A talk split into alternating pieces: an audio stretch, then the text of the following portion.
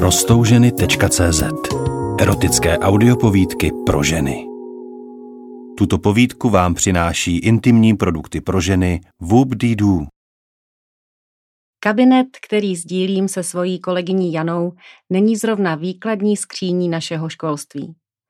V nezměněné podobě existoval snad už v době, kdy nad tabulí vysel portrét císaře pána. Nebylo proto ani příliš velkým překvapením, že jednoho červnového dne zub času konečně zlomil letité stoupačky a na stěně se objevila stále se rozšiřující mokrá skvrna.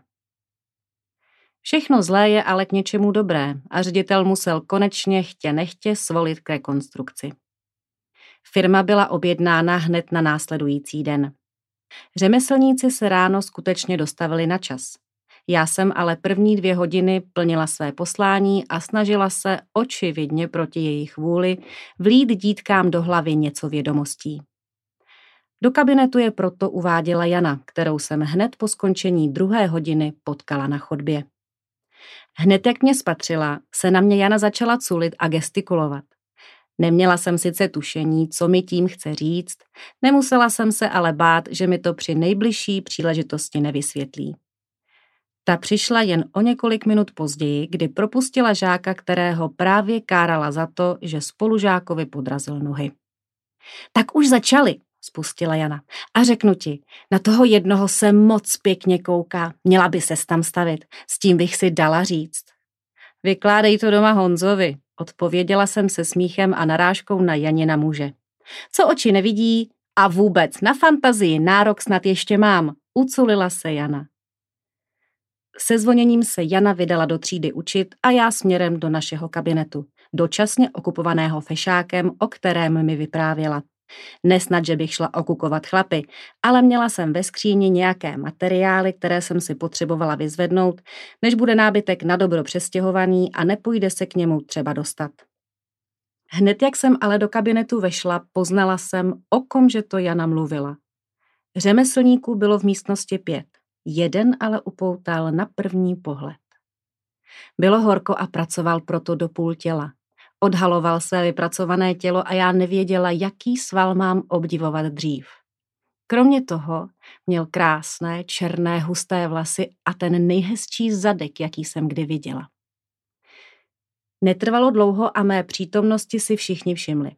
Fešák se otočil jako první a hned, jak mě viděl, rozzářil se mu na tváři úsměv. Dobrý den, paní učitelko. Pamatujete si na mě? Ano, jednalo se o Petra, jednoho z mých bývalých žáků.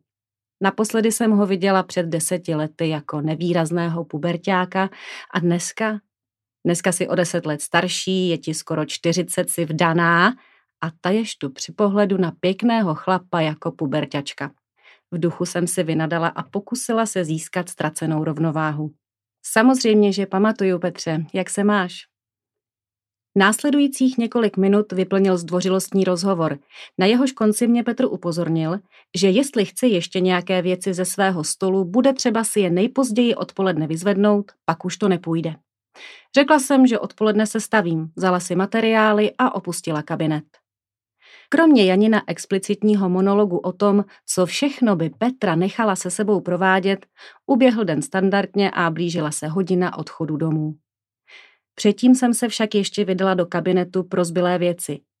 Když jsem vešla, zjistila jsem, že nábytek už je sestěhovaný v jedné části místnosti a také to, že Petr je tam sám.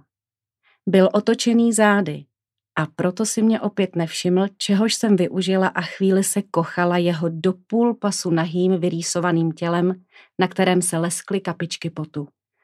Nemohla jsem tam ale stát až do večera a proto jsem se donutila odtrhnout od něj oči a pozdravila ho s tím, že si jdu pro věci. Petr se otočil a stejně jako ráno se na mě krásně usmál. Samozřejmě, paní učitelko, ale asi vám budu muset odsunout tu druhou skříň, ať se dostanete k té svojí. S těmito slovy se vydal k nábytku. Když kolem mě procházel, lehce se o mě otřel a mě přeběhl mráz po zádech.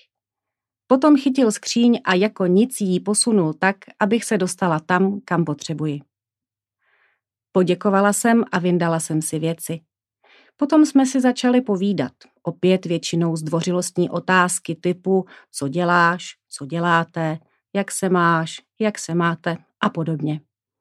Po chvíli jsme přišli ke vzpomínkám na Petrova školní léta, jeho spolužáky a i těch několik poznámek, které se mu jako učitelka dala. Nejenže se na Petra dobře koukalo, také se s ním dobře povídalo. Za chvíli jsme se oba uvolnili a rozhovor začal být neformálnější. A když jsem se potom zeptala Petra na to, zda má nějaký vážný vztah, rozhovor nabral zcela jiný směr. Petr k mému velkému překvapení celý zrudnul a řekl, že přítelkyni má, ale jeho první láskou jsem byla ve skutečnosti já. Tohle vyznání mě vyvedlo, jak se patří z míry a i moje barva se nejspíš změnila na krásně červenou. Vykoktala jsem něco na téma, že platonické zamilování do učitelky je celkem běžné a že dneska už má jistě jiné objekty své touhy. Ne, ne, paní učitelko, pořád se mi moc líbíte. Hned jak jsem vás ráno uviděl, tak jsem to zase ucítil. Než jsem stačila sformulovat dostatečně duchaplnou odpověď, Petr vzal mou hlavu do dlaní a dlouze mě políbil.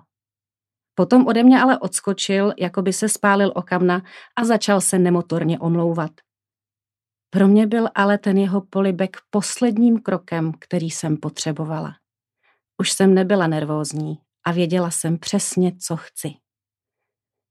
Udělala jsem dva kroky k Petrovi a udělala to samé, co před chvílí on.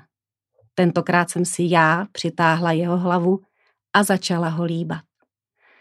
Trvalo jen pár vteřin, než i Petr pochopil, že přitažlivost je vzájemná a pro omluvy nebude dneska důvod. Naše líbání bylo pořád intenzivnější. Já hladila jeho svalnaté tělo, on mě chytil za zadek, zvedl mě do vzduchu a posadil na stůl.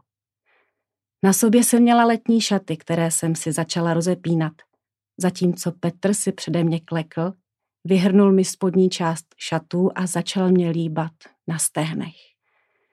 Ruce jsem vyvlékla z krátkých rukávů a začala ho hladit ve vlasech.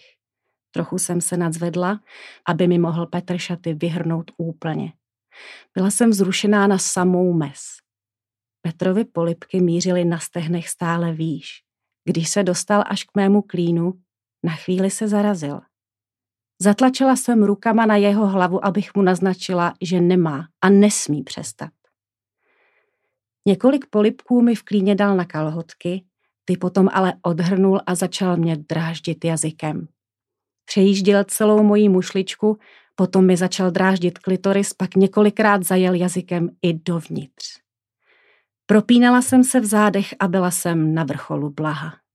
Petr to s jazykem uměl a přivedl mě k tomu nejintenzivnějšímu orgazmu za poslední roky. Jednou rukou jsem držela Petra za vlasy, do té druhé jsem kousala, abych nesténala na hlas.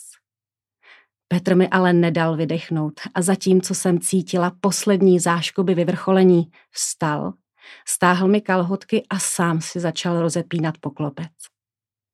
Odkopl své džíny i boxerky a já si mohla poprvé prohlédnout jeho chloubu. A stydět se rozhodně nemusel. Potom mě chytil za stehna, přitáhl si mě na okraj stolu a pak do mě vstoupil. Jednou rukou si mě přidržoval, druhou se mi snažil stáhnout košíčky pod prsenky. Když se mu to podařilo, položil se na mě a při přirážení mi jazykem dráždil bradavky. Petr měnil tempo. Několikrát ze mě vystoupil, aby mě v zápětí znovu naplnil. Ani druhý orgasmus na sebe nenechal dlouho čekat. Petr však pořád mohl pokračovat. Vyměnili jsme si místa. Petr si lehl na stůl a já si nasedla na jeho ke stropu trčící penis. Jeho ruce mě pevně chytily za zadek. Tempo jsem ale teď určovala já. Po chvíli jsem cítila, že i Petr se blíží svému vrcholu. Sesedla jsem z něj a rukou vše dokončila. Po ruce mi stékalo Petrovo horké semeno a já si ten pohled užívala. Jakoby se v tu chvíli zastavil čas. Oba jsme oddychovali. Když se náš tep vrátil k alespoň trochu normálnějším hodnotám, Naklonila jsem se k němu a dlouze ho políbila. O chvíli později jsem již seděla v autobuse domů a pořád jsem se usmívala. Měla jsem důvod. Takový zážitek mi Jana asi neuvěří.